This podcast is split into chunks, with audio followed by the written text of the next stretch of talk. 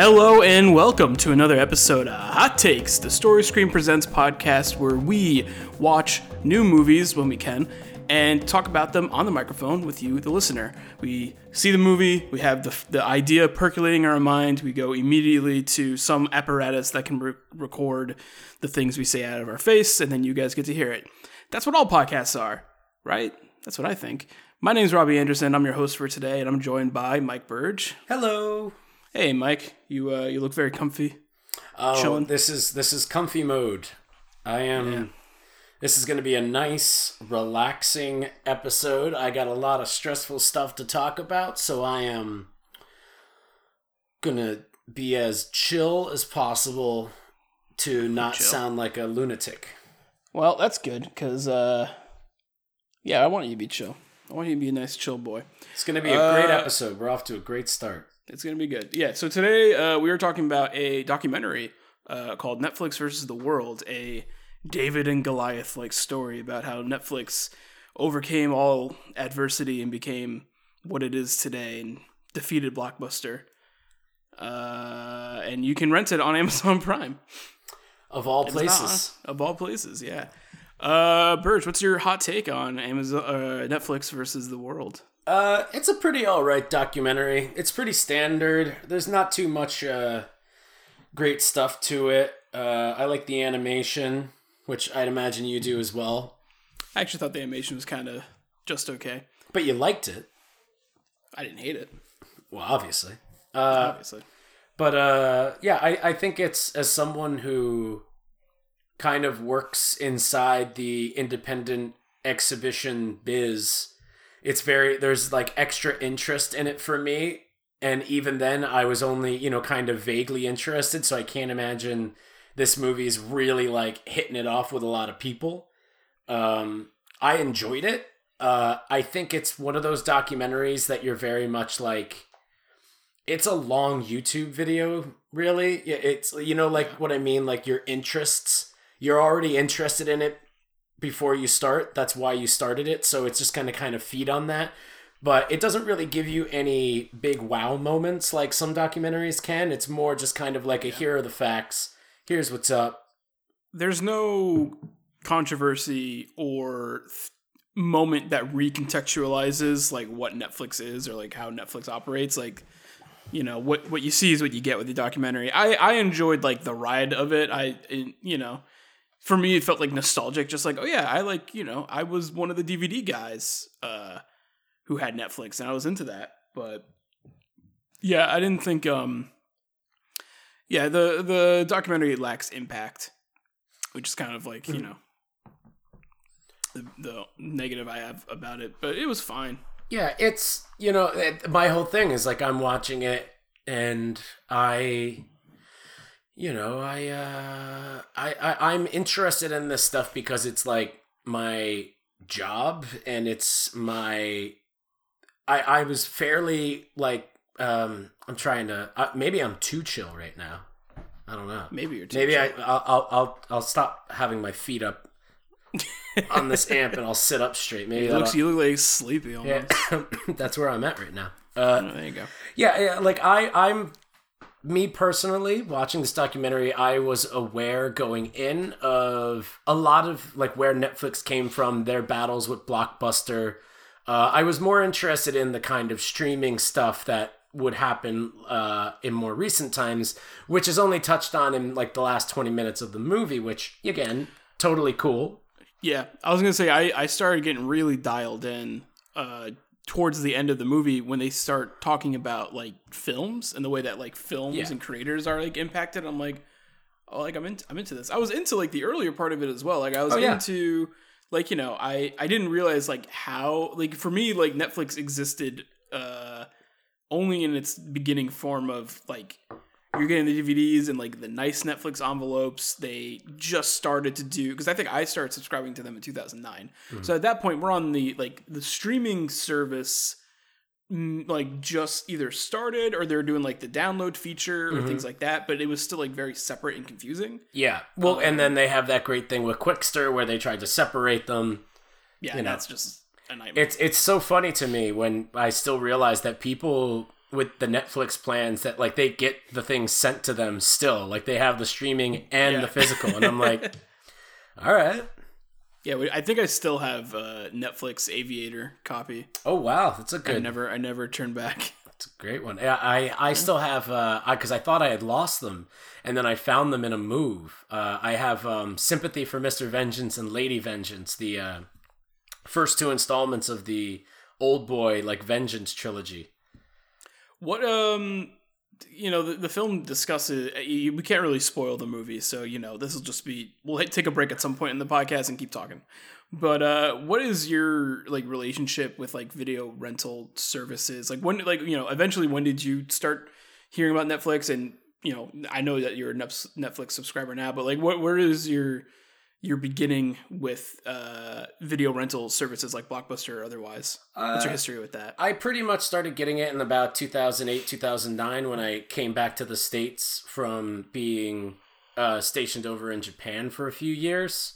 Mhm. Uh, I wasn't really that familiar with it. And then all of a sudden, you know, it was a thing that, you know, one of the cool things about like military is it's a lot like a college. Uh, where it's kind of like things get around and it's just like, oh, there's this thing happening and blah blah blah. Maybe you haven't heard of it, and by that point, obviously Netflix had been around for quite some time, but I had never it had never fallen on my radar. And being someone who really likes movies, I immediately jumped at it. But it's one of those situations where it's like you know my queue had like 800 things in it at any given time yeah. because that was the most entertaining thing in the world is going through and putting things in my cart that I'm not actually buying. It was like a game to the queue. yes. That was like a lot of fun. Yeah, and that's like you know I did that, and I found that process way better with something like GameFly, which I really loved until they. They, Yeah. they you're kicked- like a you're like a off. game you're like a GameFly dude. Like you've always been an advocate for GameFly as long as I've known you. I mean, uh, it, it just makes sense because you know you, you get it and then you play it Yeah. and then you send it back. But I think like things like that are going to stop because aren't they doing like they're going to be encoding discs and stuff so they can only be downloaded once to like one station so that people can't share games. Uh, they've been saying that even when like the last consoles came out, and then fan backlash reversed it. So you know the the the the game the game industry at large trying to cannibalize the reselling of game industry or market uh, has never worked before. We will see if it works now. Yeah, I mean, Um, if gamer, they- gamers are kind of notoriously uh, They don't like the rules. a little But nasty. they really hate when they're broken. They're, they're assholes. They're pieces of shit. I'll be the first to say it. I, I video game hard every day. Mm-hmm. Um, but like Mike, where where do you like? What's your relationship with like Blockbuster? Like, what's your like?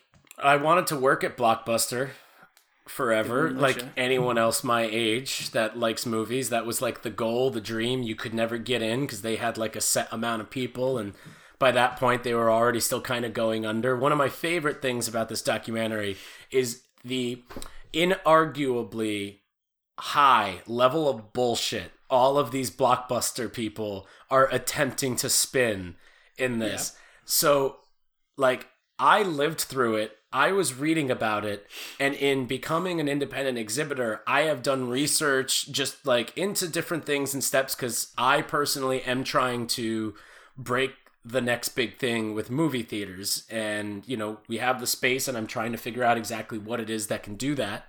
Uh, and it's going to take a while. Somebody will probably beat me to it. You know, me and you have talked about for you know almost a year now, uh, trying to create some kind of a streaming channel directly through our theater's site. Um, and Which we have accomplished to a certain extent. to a certain extent we've accomplished and we, we're starting to work it out with studios and stuff like that and i've been talking with studios about doing it for over a year now and uh you know Alamo Drafthouse those fucking awesome guys uh they created their own streaming service that just launched like a couple days ago.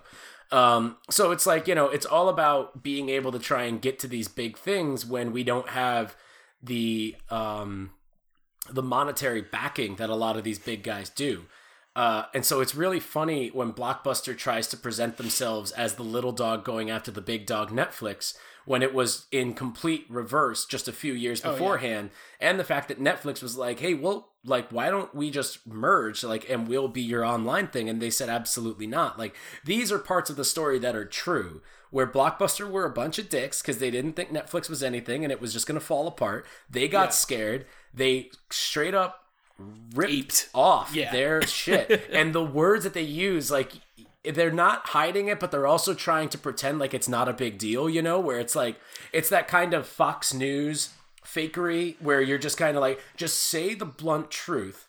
And even though it's something that should disgust people and be obvious that you're lying, just re- respect your honesty. just yeah. really go into it and act like there's nothing wrong with it.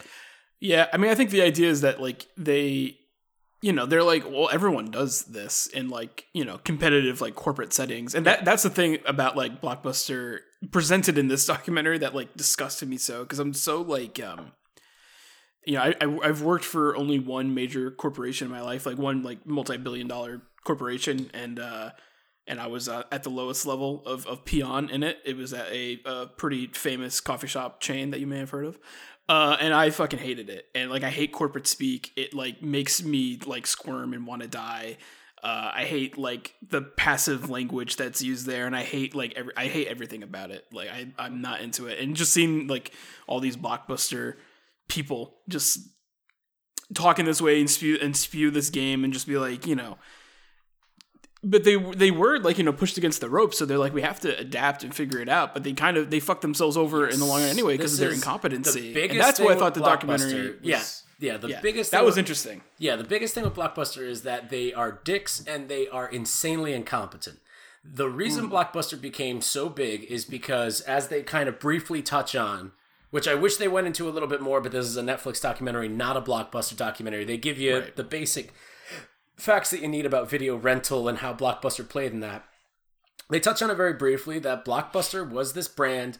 Uh, this dude bought it and he just started buying up uh, video rental venues and turning them into blockbusters. And he just kept doing it and kept doing it and just kept being like, you have to brand the hell out of it, expand the hell out of it, get 8,000 uh, stores all across America and just keep going for it. And the big thing was family friendly.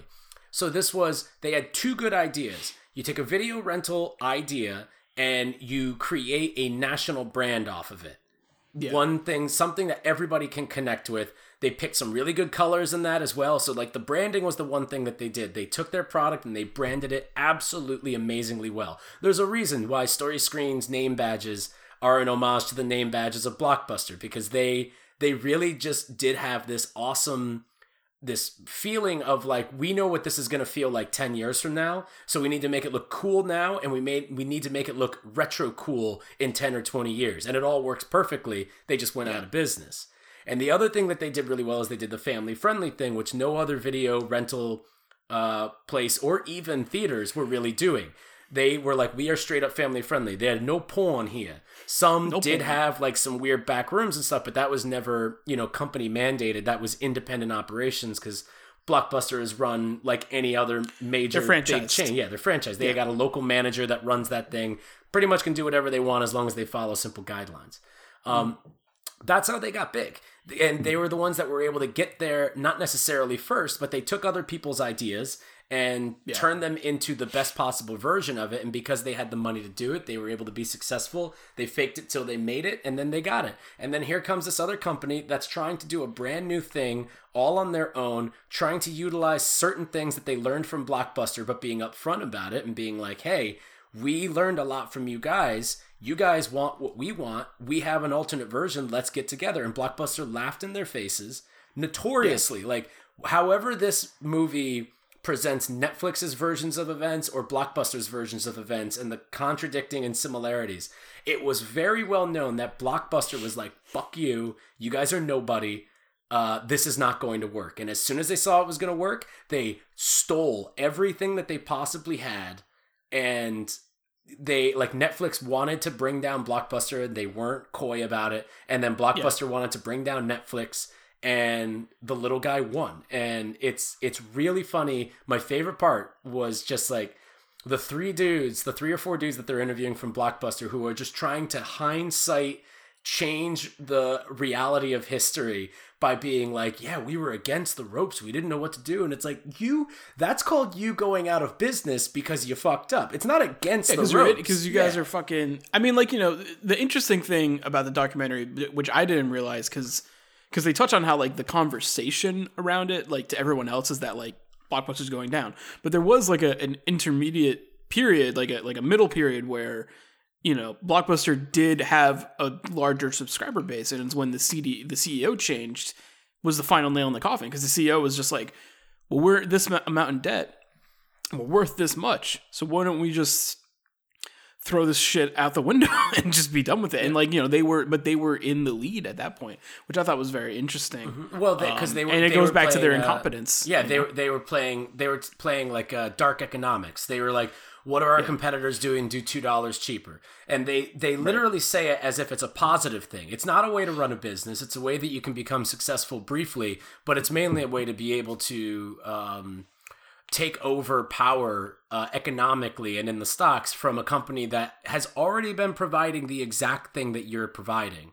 Uh, it's extremely shady, but not illegal in the least, and that's why. I mean, they're leveraging their their brand, and uh, they did the smart thing by leveraging the fact that they had a brick and mortar location to, where people can can go to and do that, which it makes sense. which you know? you know, there's like two aspects to that that I found really both infuriating and kind of funny.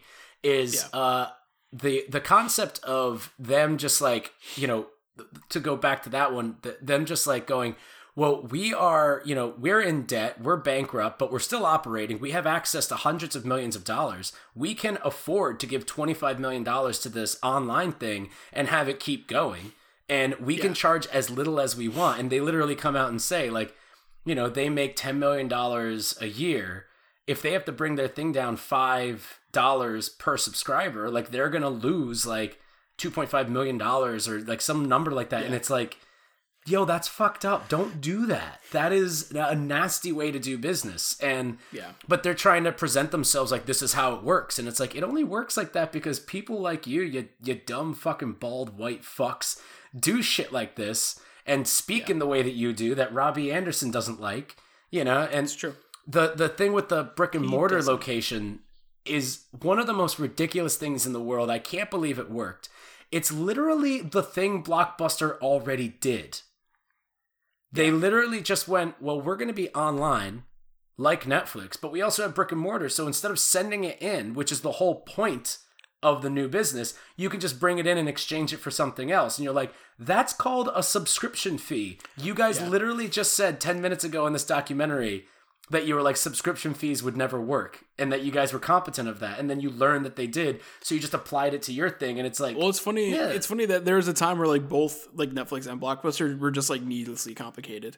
Because I even remember like being someone who was like subscribed to Netflix, and when they were starting to really push for their streaming model, which like you know was a good move in the long run, but was handled poorly. yeah Uh, I remember just being like, "What the fuck's going on?" And then I remember seeing Blockbuster commercials and being like, "What the fuck are they talking about?" Like, you get the movie, but then you can just go to Blockbuster. Like, why do they have They it? Why do they even have it, this? yeah. service? Exactly, because they But- were just trying to they were just trying to beat netflix it's so Yeah. obvious what they were doing but they had enough like bodies and, and subscribers and people who still go to Mm-hmm. block who still went to blockbuster i think largely until netflix kind of became a utility at this point Yes. but i think it's because you know people have a lot of nostalgia for blockbuster i, I used to go to blockbuster all Yeah. the time when i was a kid. It's- and i was i was like kind of bummed when they left even though they kind of they suck. Blockbuster has one of the most important things that you can possibly have in any business at all and it's one of the hardest things to get. They've got a branding. They Yeah. you say blockbuster everybody knows not only what it is but what it looks like what they do where they are like people know these things and that's you see the colors in your Exactly. head you see the yeah got you, it down. know And exactly where it is. That's another big bullshit thing where they were like, we gave them $25 million to start up a blockbuster online thing. They were completely on their own. They couldn't advertise in our stores. You know, they had to start from square one. And I'm like, you little liars. It's called Blockbuster Online. Who the fuck do you think you're talking to? Like, that's me yeah watching a documentary that these guys, these human beings, are sitting down in front of a camera and talking. They're like, whoever's watching this, I'm totally pulling it over on them right now. And it's like, you guys are just like, and it doesn't matter because Blockbuster is already gone. Like, Oh, yeah, they're dead. They're they're Yeah. trying to rework history to make themselves look better. When it's just like, yeah, so we sent them a sink. and, yeah no they're just and like the the the, the girl that's uh, talking uh, the woman who's uh you know i was working in the office and like a sink showed up and i was just like Yeah. oh that's really nice that they've got the money and the time to like do shit like this do i guess we'll Yeah. go back to um being a company. Like, and they're Right. just like, it's so childish. And they're like, yeah, so we sent him a sink. It was great. I mean, it reminds me of like you know, I think this. com- I am not the first to make this comparison, um, but like the how, how GameStop is right now is like you know going the, also the way of the dodo bird, same same as Blockbuster, but it's also because like you know, GameStop has tried to not like just like rebrand, but kind of like remodel their stores to be like places where people can like uh, come play games and potentially hang out, but they're also like closing 80,000 stores across the country. But, but also like since coronavirus happened, they've also like have not treated their employees well or safely. And they just keep like muddling, they just keep shooting themselves in the foot and then putting that shot foot in their mouths and fucking everything up. And it's like, you know, it's just another like these giant corporations uh, it's always so interesting when it's revealed that they're just like so grossly incompetent because there's just like way too many people without critical thought agreeing with each other and just trying to do something because like some board meeting with like a hundred thousand people in the zoom is just talking at once and just doesn't want to disagree with each other and they can't figure out fucking anything because they're grossly incompetent and uh but their stocks are unaffected for now so there you go Hey. It's the same thing with like uh, when you get into the streaming. It's like Netflix like figured this shit out, and they were like, they're the the the thing they say at the end, which is the undeniable truth, is that Netflix is uh, a few years ahead of absolutely everybody else. No matter unless somebody has an insanely like genius idea that sparks ahead four or five years from what Netflix has planned, Netflix is always going to be at the top of stuff. They were the first ones who were like, we're creating original content on the level of this. We're by attracting filmmakers who can't get their stuff financed by big budget Hollywood.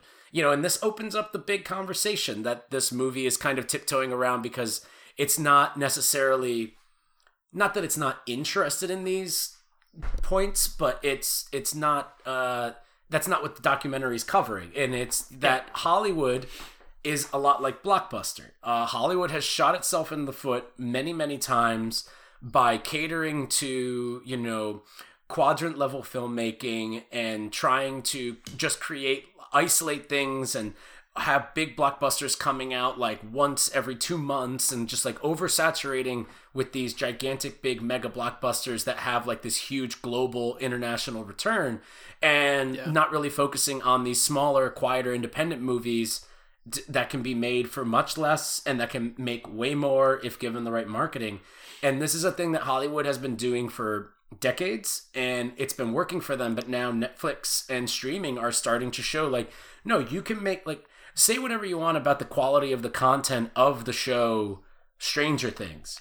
That fucking thing is one of the greatest tv shows on a level of just like quality how it looks the the the money that goes into it. All of these things are like tv shows like that did not exist. You got something like that with like the sopranos and the wire and game of thrones every now and then. Netflix is like they're shooting them out like ozark uh russian doll Yeah, like, they're- they're- so many of these shows get renewed for second seasons they have huge people that watch them i mean even you know me and uh, me and diana did a podcast on extinction yes uh, e- last week. extraction Extraction, yeah, fucking whatever. That movie's not that great. no i figured it had, yeah, it's it's yeah, it's not great. Uh, if you're into movies about white saviors, you can watch that and have a great Ooh, time. that's my cup of tea right there. It's my favorite thing.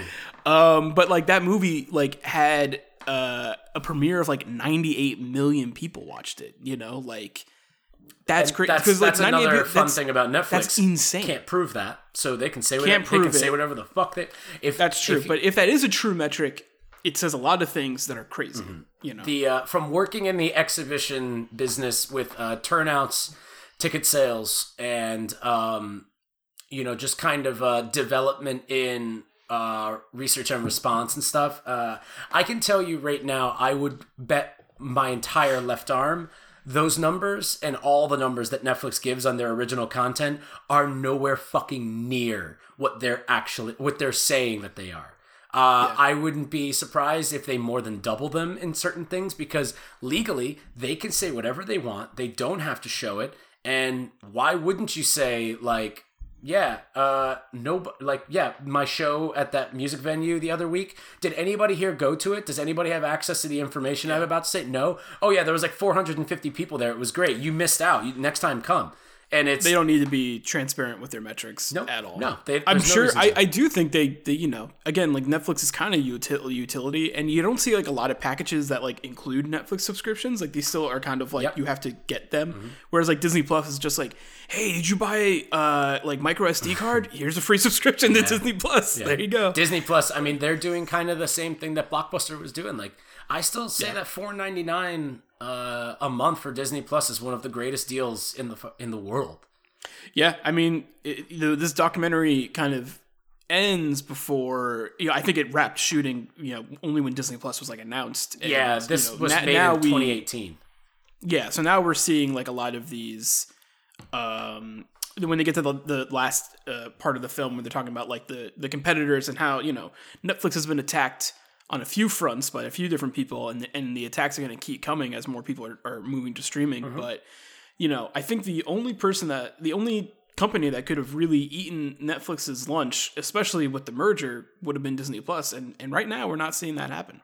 No, because Netflix has solidified itself as one of the major studios. Um, and that is a fact. And Hollywood doesn't want. There's that great scene of um, uh, who was it that was saying it? Was it Alfonso Cuarón? Was uh, was saying like Netflix and Hollywood streaming services in Hollywood need to stop bickering your As he has two awards in his yeah, as it has like two- they need to. It's great. It's so funny that he gets so candid about it while holding these things. Uh, yeah, it's um, you know, and that's one of the interest. That's why I told you like, hey, this thing's coming out now. Let's watch that so we can get together and talk about it because you know Yeah. what the documentary is covering is very interesting, but the bigger kind of conversation surrounding that of stuff that we are adamantly involved in on a normal life day to day basis with independent theater films. And like, you know, one of the things about Story Screen uh, that I'm very proud of, uh, and proud of everybody else that works in it, is that uh, there are very few movie theaters like us that play not only also big blockbuster movies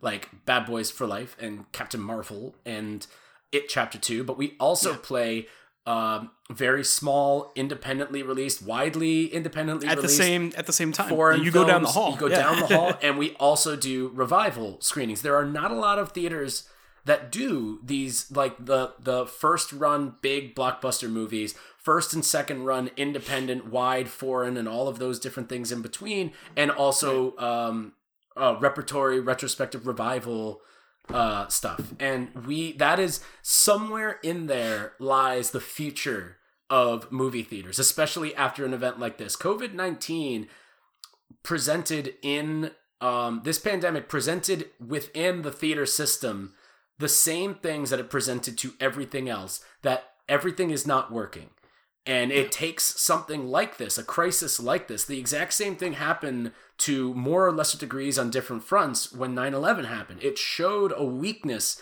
in our economy our culture our business our country um, and the movie theater is just is luckily one where it's the easiest thing in the world to fix. Movie theaters can survive this by doing the exact thing that we have been doing over at Story Screen for over a year now. And not to sound like I'm patting ourselves on the back or anything or saying that this is such a simple answer, like you have to do work at it. It's you have to give people more for the $12 that you're charging them for the movie. You don't just slap the trailers that the studios ask you you just put it in there and then you get them and you turn it over and you like we provide like fun trailers beforehand, fun interactions with all of that. We talk to people in the lobby because of our size we're able to do that and be more personable and we're constantly figuring out ways to be able to get people to interact and have a fun time so that by the time the movie that they paid for to go see before that even starts, they're already having a great time and they're happy with their visit.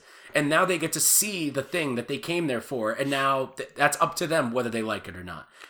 I th- I think you know uh, the traditional studio uh, movie theater relationship is just it's a stone in in the river of time, and anytime that there's like you know companies or things where they're trying to leverage all the money in the world to keep things the way they are is just putting more nails in the coffin like every single time. And i think we're going to see when things return to quote unquote normal or whatever normal is going to be in the future um, you know we're gonna see places like AMC and Regal and these like companies who are and even you know places in Hollywood where they're trying to be like, no, we want to go back. We have to do things this way, even though it doesn't make sense, and we're gonna use all of our manpower to do that. But they're just gonna be lost by the wayside eventually, because that's like you know again that's like what's happening to any eh, you know any company where things that are uh, brick and mortar and can be utilized in a digital landscape are going to go away um, unless they figure out ways to make their locations and the reason to be a brick and mortar place to be either more human facing as you described earlier or otherwise. And you know we're just going to have to see how things those things move. But yeah i think you know story screen has a leg up because we are small so we kind of can fit into a lot of nooks and crannies. Um, but like you know, we- we're doing something particularly unique. But you know, we're not all that different from Alamo Drafthouse, which was you know the last big surge, or it's it was the last big shakeup in movie theaters. You know, um, besides we had more, indi- you know, we're in line with like independent places, but you know, Alamo was you know they were like, well, we're gonna do alcohol. Cert, like stuff like that. We're also gonna have more engaging media before the movies. We're gonna do more repertory stuff, and you know, we're gonna have to see other movie theaters, like places like Regal and AMC, are just they're going to have to become less giant corporations about things because I think more people are not looking to that for their movie going experience at least. You know, It's like anything else, you know, an AMC, and you don't think of it because, again, a lot of smaller movie theaters, like, you know, independent theaters that are around us or independent theaters that are around any of our listeners that they may be used to, uh, typically don't really show the big stuff right away. Maybe they do a second run, or maybe they're just strictly an independent or art house uh, theater.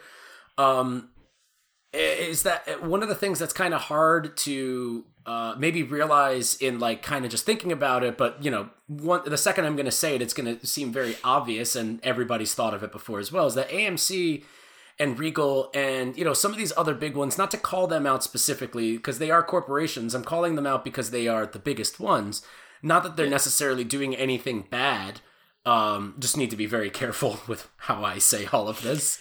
they are doing things the way they've always Yes, done. they things. are. Um, they are. You know, the chains. They are like going to an Outback Steakhouse or going to a McDonald's. They are streamlined to do things the same, to do them fast, and to get as much uh, out of them as they can, to get as many people in there as they possibly can, and that's what they are. And independent movie theaters, or at least the really good ones, are all about.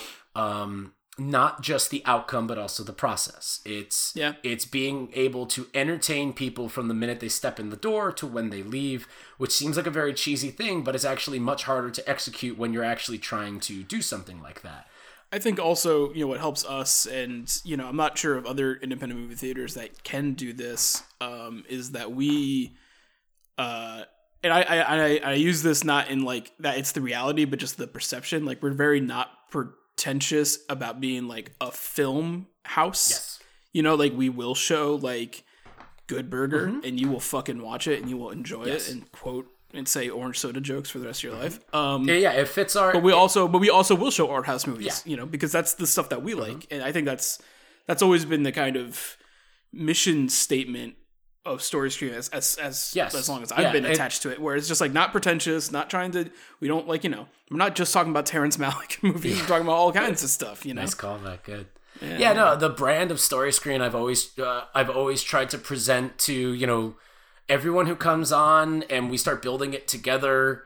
Uh, and everybody who interacts with it, either as an employee, a contributor, or just a customer, um, or a fan. Uh, Yeah. You know, the idea is like we're super sassy. We got that sass, and sass. we are. Uh, the sass is kind of like you know the brand was built off of kind of the uh, artificial intelligence of my own personality from like seven years ago, where it's like I can afford to be sassy because I don't like being pretentious. I like making fun of people who are pretentious because I think anything can be good to to somebody. So technically, that makes nothing truly bad. So you can just really start. And there's nothing more fun than being able to look at something like the 400 Blows or Chinatown or um, Derek Jarman's Blue, you know, or like these very intricate, artful, experimental films, and be able to look at it through your critical lens, but also use that exact same critical lens on something like The Saint or um, Good Burger, like you said. Like it, these are like fun things to do, and it's the difference Yeah. between liking movies, like having movies actually be something that you like, and like talking about movies and discussing movies. It's the difference between that and liking people to uh, have a better understanding of who you are based on what you like and what you don't like, which is where kind of this pretension comes from, whether you're doing it on purpose or not, is believing that people's outlooks on you are going to change based on the things that you say you like and what you don't like and why. That's always going to happen, but it affecting you is the thing that kind of makes you a little bit of a dick. Is like that shouldn't affect you, you know, uh, that's it, the, the, it's another thing with movies. Uh, it's the same thing with music. You know, I can't tell you how many any- times any- I anything, get. I get yelled at because I'm just like, I mean, you know, 1989 is probably one of Taylor Swift's best albums, but Reputation actually pushes things a little bit further. It gets a little bit better with Lover because that's got a little bit more of the red in Well, there. even even you being a, the pop genre aficionado that you are puts you, you know, it makes people look at you as being you're being like ironic pretentious. Like that's like that's like the new like sphere Yes. of like, oh, you're into something so popular now you're pretentious for liking the mainstream thing. yes. Which I'm not really sure, like you know, It's how not actually a how thing. we've evolved there. That's not, it's not a thing. Yeah, you'd be well, surprised thing- how many things are not actually things. I'm not. I mean, a lot of it's the artifice because people are just like, well, I don't like that you like a thing, Yeah. so now I need to to mm-hmm. attribute it to something, and it's because you think you're smarter than me that you like Carly Rae Jepsen, but actually. I don't know how much I like her, but her producer slapped because those albums rock. It's you the, know, I don't my, know. my entire personal modus operandi, as well as what I instilled in Story Screen when I started it like seven, eight years ago, and nurtured to continue it as other people were coming on and taking the reins with me and helping me steer it, was always to be uh, never make fun of somebody because they like something. And discuss something with someone if they say they hate something that you like. It's hard. I mean, like you know, I, I get challenged by like movies like The Joker was like probably my my biggest like uh film brain challenge Mm-hmm. Where I was just like, I fucking hate this Well, movie. with something but a like lot of people really yeah. like it, so you have to kind of be nice and talk about Well, it. Well, that's you know? like you know, uh, me and you love, love making fun of that little movie.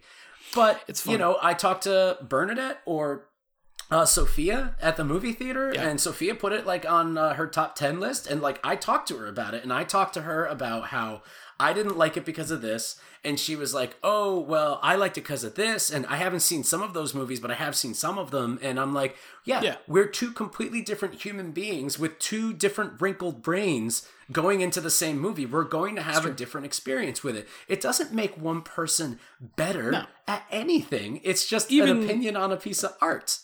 Yeah, I mean, even like you know something like uh, Justice League, which is like universally panned, but has a lot of people who really like it and are begging for this, Yeah. this mysterious Snyder cut. Ourselves But I included, think- yeah.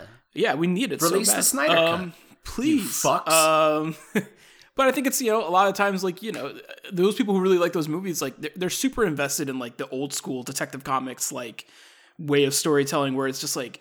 Hey, are you in the know? Have you read like 300 issues since like fucking 1939 and know this story? And like this movie's for them and being a part of that thing. And you know, I'm not that guy. I'm more of like a Frank Miller, you know, uh DC Reborn type boy where I, I like the more Gritty and I like- dark.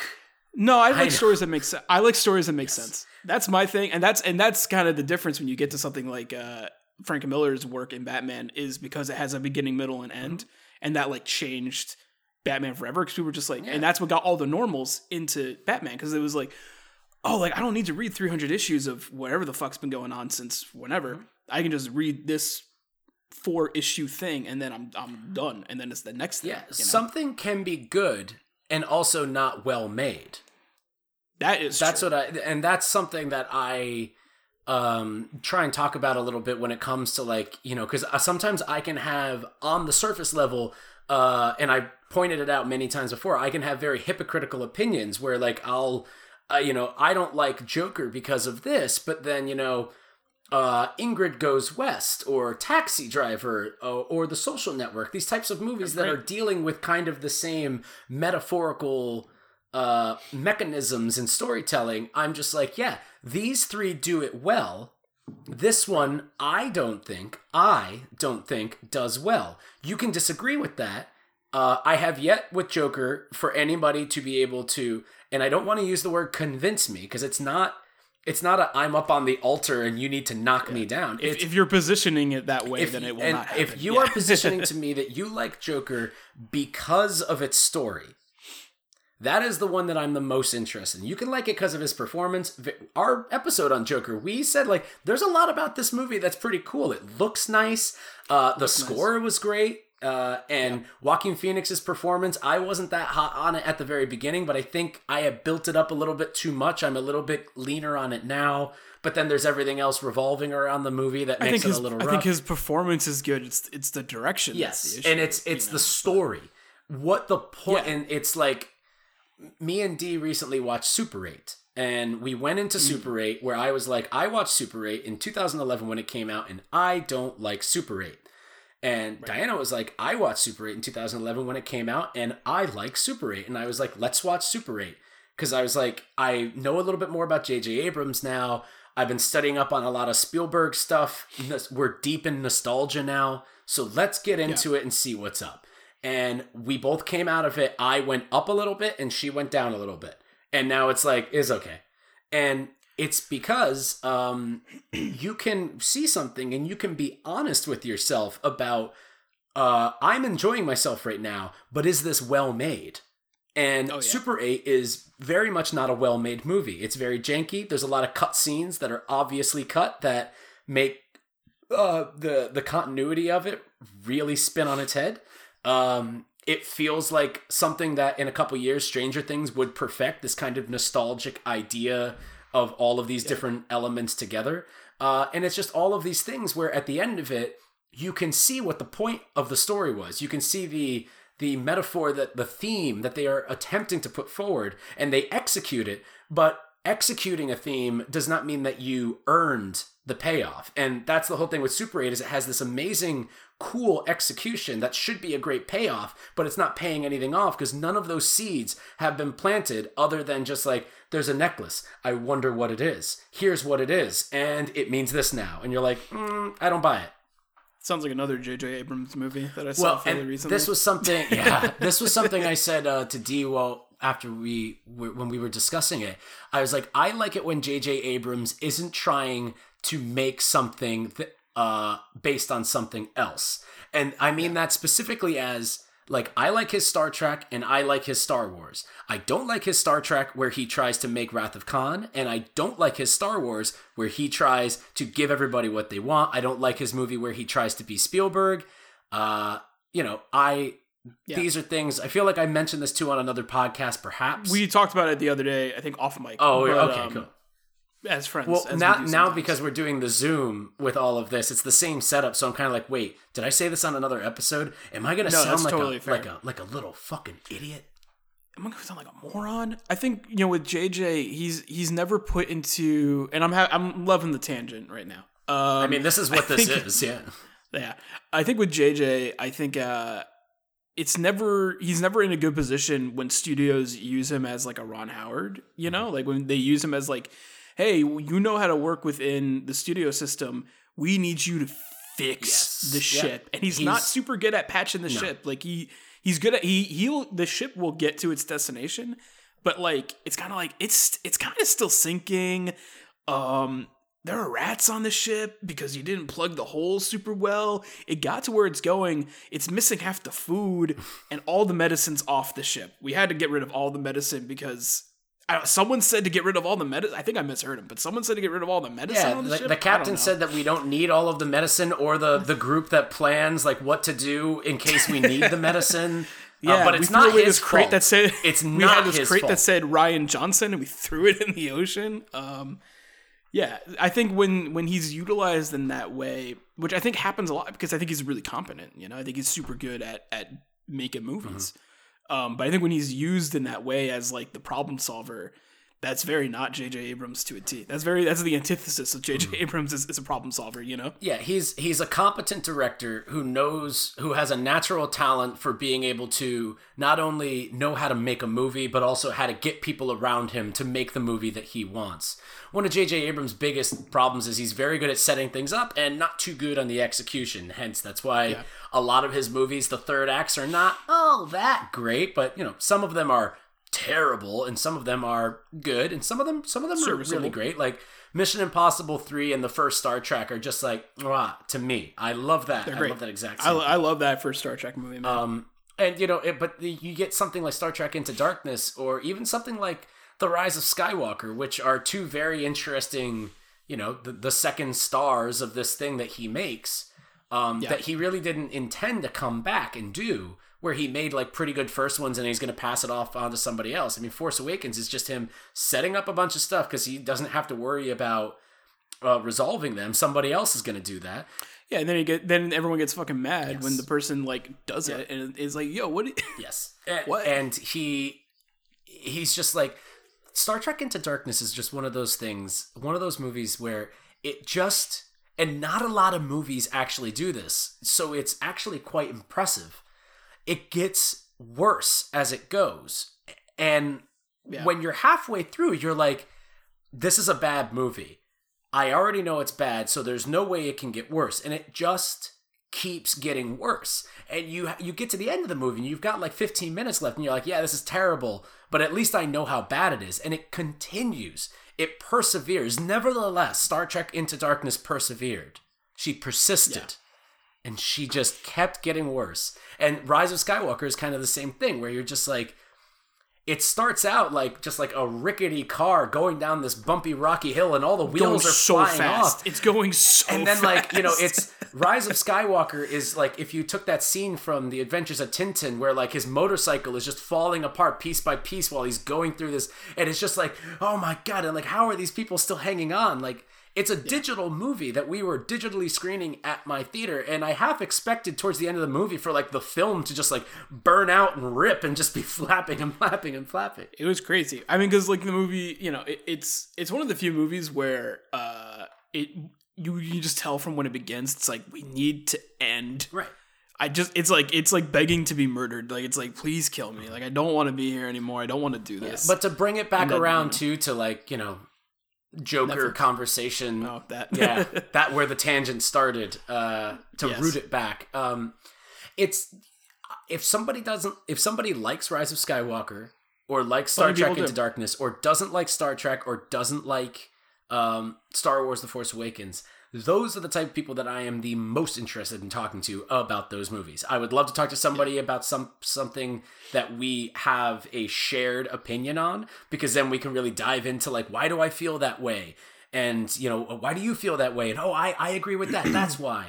But it's also fun to talk with somebody who has an opposing opinion because then you can really kind of see what the other side is like and what they do like about it and that can change your opinion. And it's all about being you need to have two players in that game and you can't just have one person out to beat the other and because then it's never going to work. You have to have a discussion and have fun and at the end of the day realize movies are very important to you probably but they're not the most important thing in the world and you know joker can suck. It is okay for it to suck. It's actually likely that it does. You can still like it but it can still suck. It can still be not well made. I think I think the the most like the thing about like film and television that I fear the most as like a as someone who's like you know studious in that space and tries to be critical in that space is um and create in that space is uh is the idea of fan service. I think that is the most like brooding toxic trait that has started to to percolate and bubble in storytelling. Um and i don't know when it started per se but i do think it started to get like it started to scare me um, when hearing conversations about Game of Thrones and how they're just like, well, we're here to, to please the fans. I'm just like, that shouldn't be like, obviously you shouldn't be there to like not please the fans like actively, but you should be trying to, you know, service the story and make the thing. And I think that's like, you know, when we're talking about Joker, Justice League, Star Wars, Star Trek, every one of these stories, the thing that kind of like is, is the cancer, is like the tumor in them, is this idea of like fan service and being so afraid of your audience that you are appeasing them in a way that like is weird because like in, a lot of ways in in some of these cases it like super works. Like in in in, in, in a monetary way or even in like you know a generalized way. It's like you know something you know joker it it sold gangbusters it did super well so did uh, rise of skywalker and like rise of skywalker had the inverse critically of what happened with last jedi where the you know the critic reviews and the user and like the um like the not critic reviews. Uh, there's a General better word for that. audience, yeah. General audience reviews, you know, are were like super high for Rise of Skywalker, but like the critical reviews were super low, and you know, I, and that's what really scares me because it's just like, oh, I, I, it's working. you know, these these things that these people are doing are working. Obviously, I think with cases of like uh, Star Trek Into Darkness, I haven't seen it, but I think for the most part, that's a panned movie. Like It's no one. It's one of my favorite bad movies. Yeah. You can feel how bad it is. it's palpable. You can like you can see the missteps happening like five seconds before they happen. You're like, oh, are they gonna do that? Oh, sh-. yeah. you know. And I think that uh, on on that, every, I agree with everything that you're saying. That fan service done wrong is one of the worst things that you can do. And unfortunately, fan service, like a lot of other things that goes into creating art and especially movies, is uh, some people think that they got some good ideas and they're not that great. And some people are gonna Yeah. like them. Uh, but you're usually going to find most decisions on big blockbuster movies like that. You're going to find uh, something where most people lean towards it's good or it's bad. That's why when you get something like The Last Jedi that has such a cleanly even divide, that's why it's such a phenomenon. And fan service is good uh, if you do it correctly. Uh, Guardians of the Galaxy Volume 2. Kurt Russell Yeah. plays Star Lord's dad. That is fan service. That is, we are taking Chris Pratt, who is the new Kurt Russell of this generation.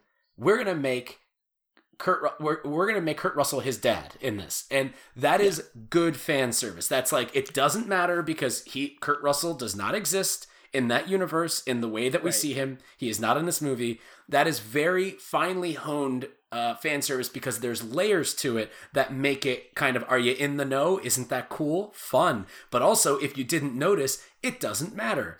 Not like when Chewbacca gets a medal at the end of Rise of Skywalker, and if you didn't know about what the fan service was with that, you'd be doesn't like, make any fucking it's sense. it's it does, and it's the same thing with Star Trek Into Darkness, where when one of the characters reveals himself to be Khan to our two main characters, Spock and Kirk. Spock and Kirk at that point do not know who Khan is, but the but the scene is played with this weight of this reveal that's only for us, and that is bad fan service where we're it's done solely for the response that the audience is going to get and not the response within the characters. It's lazy writing. Uh, it doesn't progress the story at all unless it's just like to instead of building walls and corridors to be able to get to the end of a tunnel, which is a story, they're just breaking through walls and building new ones. We're like, well, now he's Khan. Ha ha.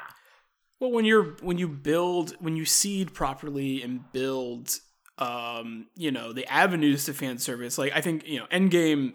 You know, I really like Endgame. Uh, there's a lot of times where it's hard to under like it's hard to really decide if that's like a movie or some just like really strange comic book continuation experiment.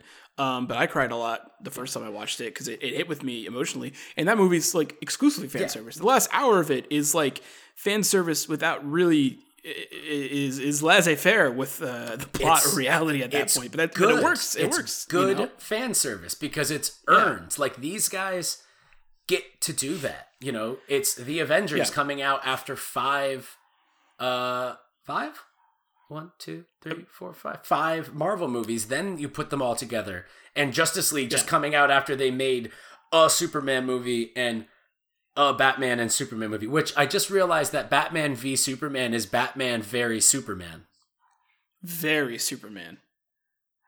The AF Superman. Yeah, VAF. It's Batman, very but very Superman. Well, I mean, that's another case of you know, kind of, kind of even to, to mention the, the documentary, like the it, they're like being like blockbuster in that way, where they're just like, we have these fans of these IPs, they want to see us do another Batman, they want another Wonder Woman movie. Let's just make it all at once and like let's just you know cover a lot of the runway in this in this fashion and it uh doesn't work yeah you like that Yeah, like Robbie, that. I tip my hat to you, sir. What a way to segue back to the original point. That was. It seemed like it was going to be a stretch, and I was like, "Oh, I hope he doesn't pull something with this." But you, you landed that very perfectly. That was, thank you whew, thank you wow. I mean, it's you know, it's it's the mishandling of your fan base, and and you know the the weird thing, and and the re- and the reason that you know people are nostalgic for blockbuster, people are nostalgic for all of these Detective Comics IP. You know, like that's that's just kind of the way it is, and that's why people will be like. Oh, we like we want more of the Snyder movie, or we want more of this, like because like you know they have this weird nostalgic protection and you know nostalgia is the most powerful drug that like actively produces in your brain you know so Yeah, I I, I, know. wrote that article a few years ago um, on nostalgia and like how nostalgia, just like fan service, which you know it, they are kind of one and the same from certain you know like uh, they are off they are often they're very for sure. parallel running ideas that are utilized by movies to increase uh, success and um, fill out those quadrants and stuff. And Yeah. nostalgia, it, just like fan service, and again, just like any other uh, technique, whether professional or um, just kind of improvised in making art and especially movies, uh, it's all on how you do it. And you know, uh, like uh, Ready Player One, I think is one of the, like the. Uh, I'm really excited to revisit that movie again, and it's it's just because the nostalgia in that it, it, and the fan service, a lot like Endgame, and before Endgame did it, um, is very just based on wearing it on its sleeve and being like, this is what the movie's about. You shouldn't have bought a ticket if you don't like this kind of stuff, but we're here to Yeah. talk about like the actual story of Ready Player One, which I don't think gets a lot of play because it's the least interesting or maybe not interesting, but like the least spect uh, like um its references are quite loud are very loud. like its own they can yeah. kind of cover up the the like sub B plot story that's you know kind of feeding into the story's whole thing. And I don't want to give anything away because I know a lot of people haven't seen Ready Player One. I know that cool. because it's true. it's kind of like a weird final fantasy game but Yes. a movie Yeah, it's it's like a, it's like a western final fantasy There's- game there's- if that makes any there's sense There's something to Ready Player One that is very much about uh, the differentiation between legacy and nostalgia from consumer and creator point of views. And it's Yeah. very interesting that you get somebody like Steven Spielberg, which the book and the movie Ready Player One, a lot of the characters are based off of his IP. Uh, Yeah. And you know, I'm breaking back into my Spielberg stuff right now, and I'm reading a bunch of Spielberg uh, bio biographies and books and stuff, and learning a lot about his childhood, which is insanely fascinating and interesting because he's, you know, you can't really tell the difference between like myth and reality at this point, where people have these anecdotal stories of a 12 year old Spielberg, you know, using Jello aluminum foil and ketchup on a table to create something that you've never seen before on film you know Yeah. and it's it's very interesting uh his career is amazing. That's why i launched the the spielberg series which i still have yet to title but uh, i'm gonna get it. I, I gotta get it. Just the right title. Uh, it's gonna be interesting to go through and see his filmography of just uh getting to that point of ready player one. And i do believe that ready player one even though it is fairly recent to the time of this recording it is kind of just this peak of what Spielberg has done in his entire run. And I honestly do feel that he is going to start reverting back more and more to his um his simpler, more adult fare. I think he'll from time to time he'll get a Tintin in there, he'll get a Indiana Jones in there. I do believe that he will never fully leave those types of movies behind.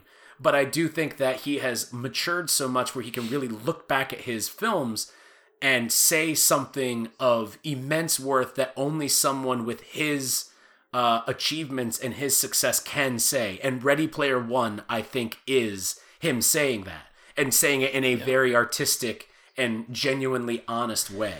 It's a great movie. It's I really like it. I think Ready Player One's a lot of fun. I, you know, even just talking about it right now, my my brain goes to like, did did Ready Player One happen like too early? Yeah. You know, like, Mm-hmm. Like I, like if like if if we if Ready Player One came out in like 2025, like would that have been more of like a Yep. a time, or even or know? even And, 2010 like it came out in the wrong Sure- oh, yeah, sure. you know it came out when fan Yeah. service and nostalgia hate was at its peak before people Mm. were starting to kind of look at it really on like a bigger scale and be like yeah but like you know the the meme of the the guy with the butterfly and be like it's like the butterfly Is this movie? it- like the Yeah. butterfly is nostalgia and it's like is this bad like it's Mm-hmm. no not really it just depends on you know one of the best things about opinions is that you can make your opinion be whatever you want and that's why you get false they can opinions change. Oh, and unfortunately some people can tell when you're presenting a false opinion to them because you can't explain it or it's just you know I think when people just don't want to like something yep it's and that's a hard thing too because I, I do you know even you know coming back to like the like the Joker like I certainly didn't want to like that movie and I and I tried to have as open of a mind as I could when I watched it and you know if you listen to our hot take like I, I'm not shitting on the movie I'm having a conversation about it there are things I genuinely don't like about it and most people when I do talk to them like I don't go in dunk mode I go into like tell me why you like yeah, it exactly yeah that's that's cool. because you you are they don't need to know why I yeah, don't you like are it. It good doesn't human. matter. Yeah. there's I'm try, not I'm yeah. not looking to convert anybody to not liking it or making somebody feel like I think they're stupid because they like something that I don't like. That is dumb. And that is what dumb people do. I would never in a million years pass judgment on somebody based on a movie that they like I'm not or so don't like. yeah. I'm not so insecure where I need you know my opinion validated that hard. But I can also affirm, and you know, this could be a conspiracy because me and you are uh, dem boys. Uh, we Hmm. saw Joker together, and we talked about it immediately after together, and we were both very honest about like we were making fun of the movie before it came out, and we went in, Oh, yeah. and we were like, you know, let's see if this thing really shocks us. I think you were a little bit more on the side of I'm probably not going to like it because you had read the script. I had read the script because it leaked, and even though and seeing the movie was just like, all right, well, I read I read the right one. This is this is what it is. Something's changed. Uh, I must have read like the first draft or or you know the not shooting script. Yeah, of course. yeah, they changed things. it was it was it was the same. it was the story. So Netflix versus the movies, uh, pretty uh, all right documentary. You should check it out. I mean, the cool thing about Netflix, and I think the reason they uh, got that that runway and started to lead ahead is that they seem to be a company that like they own up when they do something wrong. They have really good customer service. They uh, feel human at times, even when we, you meet all of these people that started it. Uh, they feel like people. They don't feel like you know. They don't feel like the people that you meet from Blockbuster, where they are just corporate robots. You know uh, who are just trying to make more 1000000000s Uh, and Netflix is, is surely trying to make money, but they're also trying to, you know, they are trying to shake up the movie industry as a whole when it comes to the way that we absorb films and stuff like that. And you know, even our discussion about like all these different types of movies and franchises and fan service and stuff like that, like uh, Netflix is a cool place where they, you know, there, there are some people being like, "There's a lot of crap on Netflix." It's like, yeah, but you're allowed to watch that. Like that's there. Like you can watch that stuff. That it's it's this entire catalog of things that's not curated in a pretentious way. It's not curated in a in any way. It's just being like, well, we have you want to show your things on here, and we're gonna let you do mm. that. And you know, there are uh, the the the the, the documentary does comment on some things like Cloverfield Paradox, where they're just like, this movie's great. You guys are gonna we got the new Cloverfield. You guys are gonna totally like it. Like that. That's I don't know if it's misadvertising because they're like promoting an opinion. Uh-huh. But it's like it's shit. It's like shitty because like obviously that movie's not Yeah, good. and that's Like, we talked about that on our Cloverfield pa- Paradox episode where Yeah, I was like, like, what the fuck's where I going talked to you guys where I was like, I, i've been aware of this movie for a year now, and it keep it was originally supposed to be Paramount, and Paramount dropped it, and they didn't want to do it anymore, and that's why Netflix released it. So that should be a uh, a sign. a sign. Um, Yeah. but also the uh, discussing like the idea of like Netflix, like there's so much crap on there. Um, what's not. wrong with you? You know, like Yeah. you're mad because the thing that you're paying for has too many choices, too many things on it. This is another thing where it's like you look at phones and you look at you know th- there has never been there is never in the history of of of movies short-lived uh existence been a better time than right now for watching movies. Theaters, Yeah. they need to kind of step up and be able to make sure that that's something that continues. Uh, They need to but evolve. being able to watch movies, you can rent any movie at all, a- any movie, ever. I mean, like even Netflix alone, like movies per dollar in that subscription. Like, how many movies is it per dollar? Like a thousand? Like I don't fucking know. Like it's, it's, crazy. And that's you know, Yeah. there's a lot of crap on there. Oh, says who? Uh, have you watched it all? a- it just doesn't look good Yeah. to you, dude. People watch that. That's why they're made. Nobody makes an like, eight million dollar movie, even if it goes direct to DVD or Netflix, and nobody fucking watches it. They don't make it because they don't think anybody's gonna watch it. That's because people watch it. And even you know three or four years removed from, from something like cloverfield paradox like netflix has a ton of really good original content and that's a part of the shakeup is the fact that they're like oh no one's gonna like buy irishman we'll show irishman no one's gonna Exactly. like no one's trying to show roma we'll show Yeah. roma and it's like and, and you know it's more important to these creators for the most part these directors and these creators it's more important for people to see their thing than it is for it to be distributed in a specific and way. see their thing in in the specific way that they want to make it. The the exhibition of it is kind of secondary. Like you should see it on a big screen. You should see it in a cinema. There's the allure. There's the romance of that. But at the end of the day you know uh, you know like alfonso cuaron says in that thing he's just like they, this should be seen in there. I think it's it, one of the biggest tragedies in the world is that i didn't get to see roma the first time in a movie theater. I was forced to watch it on my screen because it wasn't playing anywhere around me that I could get to in time. And it sucks. You know, that's never going to happen again because now I own a movie theater room so I can just put whatever the Sure. fuck I want on there. But even when it comes like you know, you know, we would have loved Not that I would ever do that also. That I would never show anything Yeah, in a movie theater that I haven't no. licensed completely legally through the studio system. what don't laugh. It's very serious. I would never you're gonna get me in so trouble, Robbie. Do not laugh at that. It's, You got you got yourself in trouble. But even like something like Irishman, like we would have loved to be able to show that Mm-hmm. when it came out. But you know, it's it's very hard to get there's like there's more there's more of there's more shaking up that needs to happen, but it's happening. You know, and and the way that. And I don't think that we're so in the in the apocalyptic future of where people like you know movie theaters don't exist and anything that's new just goes right to gets beamed right to your home. It's like I think we're like you know, I think if you that's what we're seeing them all right now since like quarantine happened, where it's like, yeah, you can pay a premium price. You can pay twenty motherfucking dollars. No candy comes with that movie, and you get to watch it on your little as TV. many people as you want, and you get to watch it for two days. You want to do that? Mm-hmm. That's cool. And you know, I think that model can coexist, not necessarily with movie theaters for the most part, but movie theaters going forward. It's like if you if the movie theater can give you that, you know, you go to our theater, twenty bucks gets you a, decent amount of shit. You know. Yeah, and that's you know that's the other thing with our movie theater with Story Screen and a lot of other independent theaters that I really love in the area, such as Upstate Downing, Jacob Burns Center. Yeah. The popcorn's awesome. They've got really cool selections on candy and sodas. Um, the people that work there are cool. They're not. They're not. Uh, the, like robots, you know, like, and that's not saying anything about any other big branded chain. I still go to those, um, and I will always. We go don't to really, you know, they don't like upsell. I don't go to Upstate and they're just like, "Would you like to upgrade your shit?" yeah. and And that's, you and, know, like that. That's the stuff. yeah, I don't that's like another big thing with you us too. Where like me personally, uh, I know what I want, and I'm gonna create a business where people are going to be allowed to easily see what they can get, and they're gonna tell us what they want. And the only time I'm ever gonna make a, su- a suggestion on upgrading is if it's really gonna be to their benefit. Where it's like, you know, you're doing this and this separate. Like, I'm the first guy that if someone gets a small popcorn and two drinks and a candy and they order them separately, I'm the first one to go, yo, that's a small combo. Uh, so if you get the small combo of that, you can save three dollars. And they're just like, Yeah, and oh, it's not. It's you." not like it really does It does not do anything. No, Yeah. it's just like it's absolutely fine, and you know, and that's something that I think that people really see not only in our movie theater and other movie theaters of the same ilk, but just in businesses in general. People can read that shit on the wall, and that's why some some businesses, you know, when this whole COVID nineteen thing, some of them, some are not going to make it. Some are going to be undeserving. Some are going to be more deserving than others. Not that anyone actually deserves something like this, No.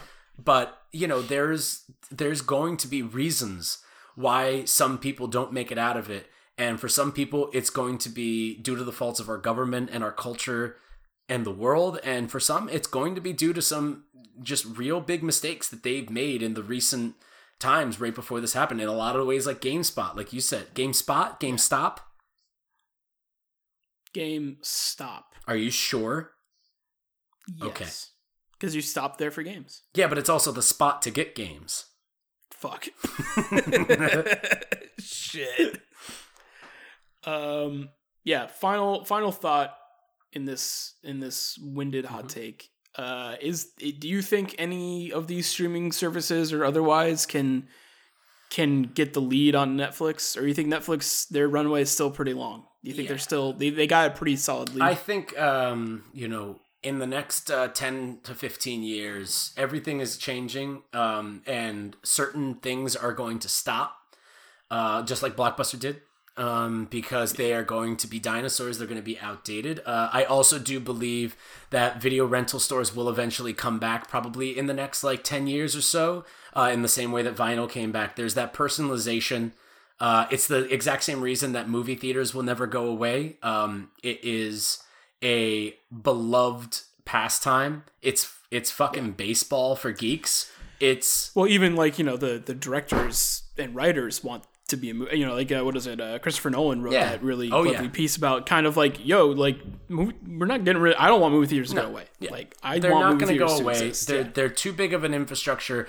Uh, big chains will go away if they don't um, do two things: if they don't adapt and behave themselves. Because we've seen some uh, big chains act very uh, childishly. Uh, because the studios are acting childishly, but you know when when you're working with a child, uh, you don't you don't respond to them by acting like them. That's not going to get anything done. Then you're just going to degrade and kind of this whole blockbuster Netflix thing. One side's going to win. Is it the one that deserved it? I don't know. That's all for hindsight to say.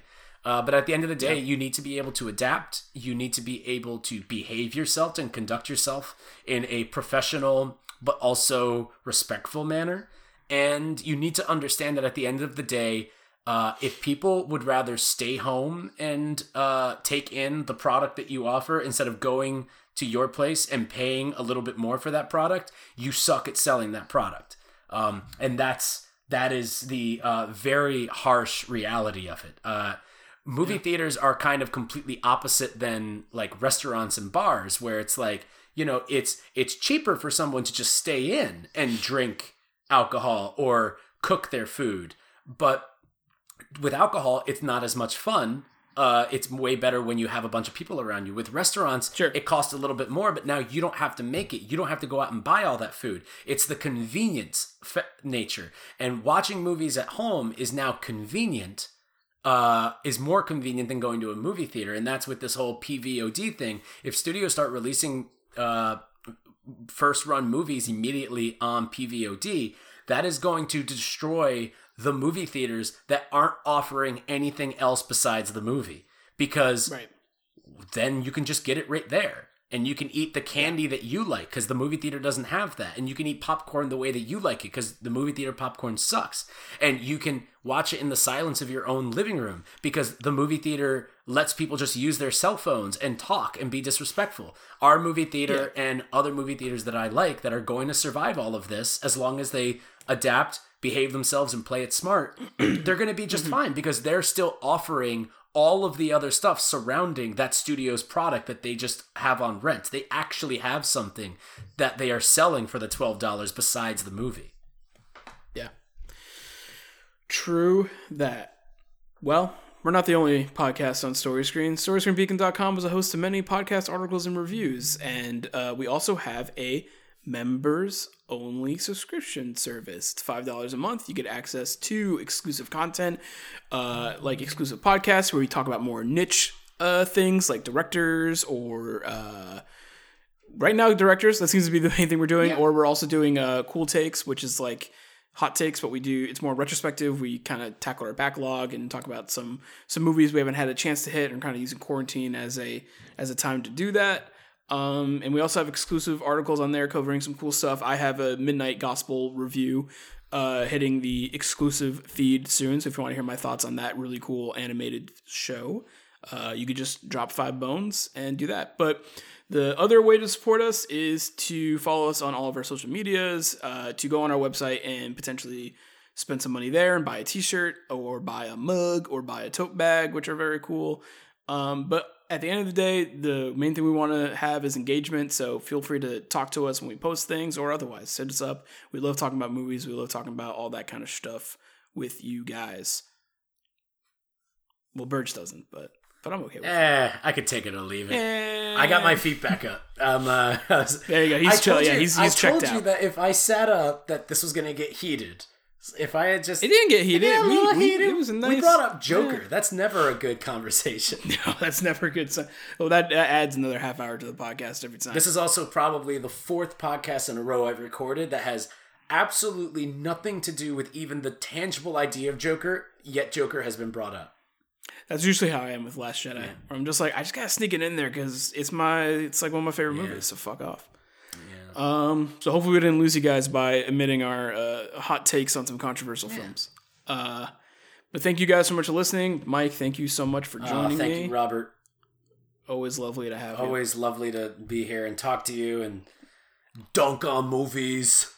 Don't Dunk on movie, movies. movies. Stuff, movies you know. fucking suck. Talk about how cool some movies are, even if people don't get But how how stuff. shit how shit movies are. Yeah, how like like I know everything about all the stuff and no one else knows anything because everyone fuck dumb. 'em. But I'm smart. I'm the smartest one. Like I, I'm supposed to be humble and shit, so I don't say that. But like you know, whatever. Fuck you. You know, whoever's listening right now. No, I. Fuck them. Yeah. Fuck them. if this is your first episode listening, yes, it's all like this. It, oh, it, sometimes it's worse. Sometimes it's weird. Yeah, sometimes it's worse. We used to drink more on the podcast. That Very we kind of kind of Oh, yeah, because now we're all trying to just sleep and be able to get things Yeah, done. sure. Be a person. All right, guys. Thanks again for listening. Mike, thank you for joining me, and we'll catch y'all next time. Bye. Bye.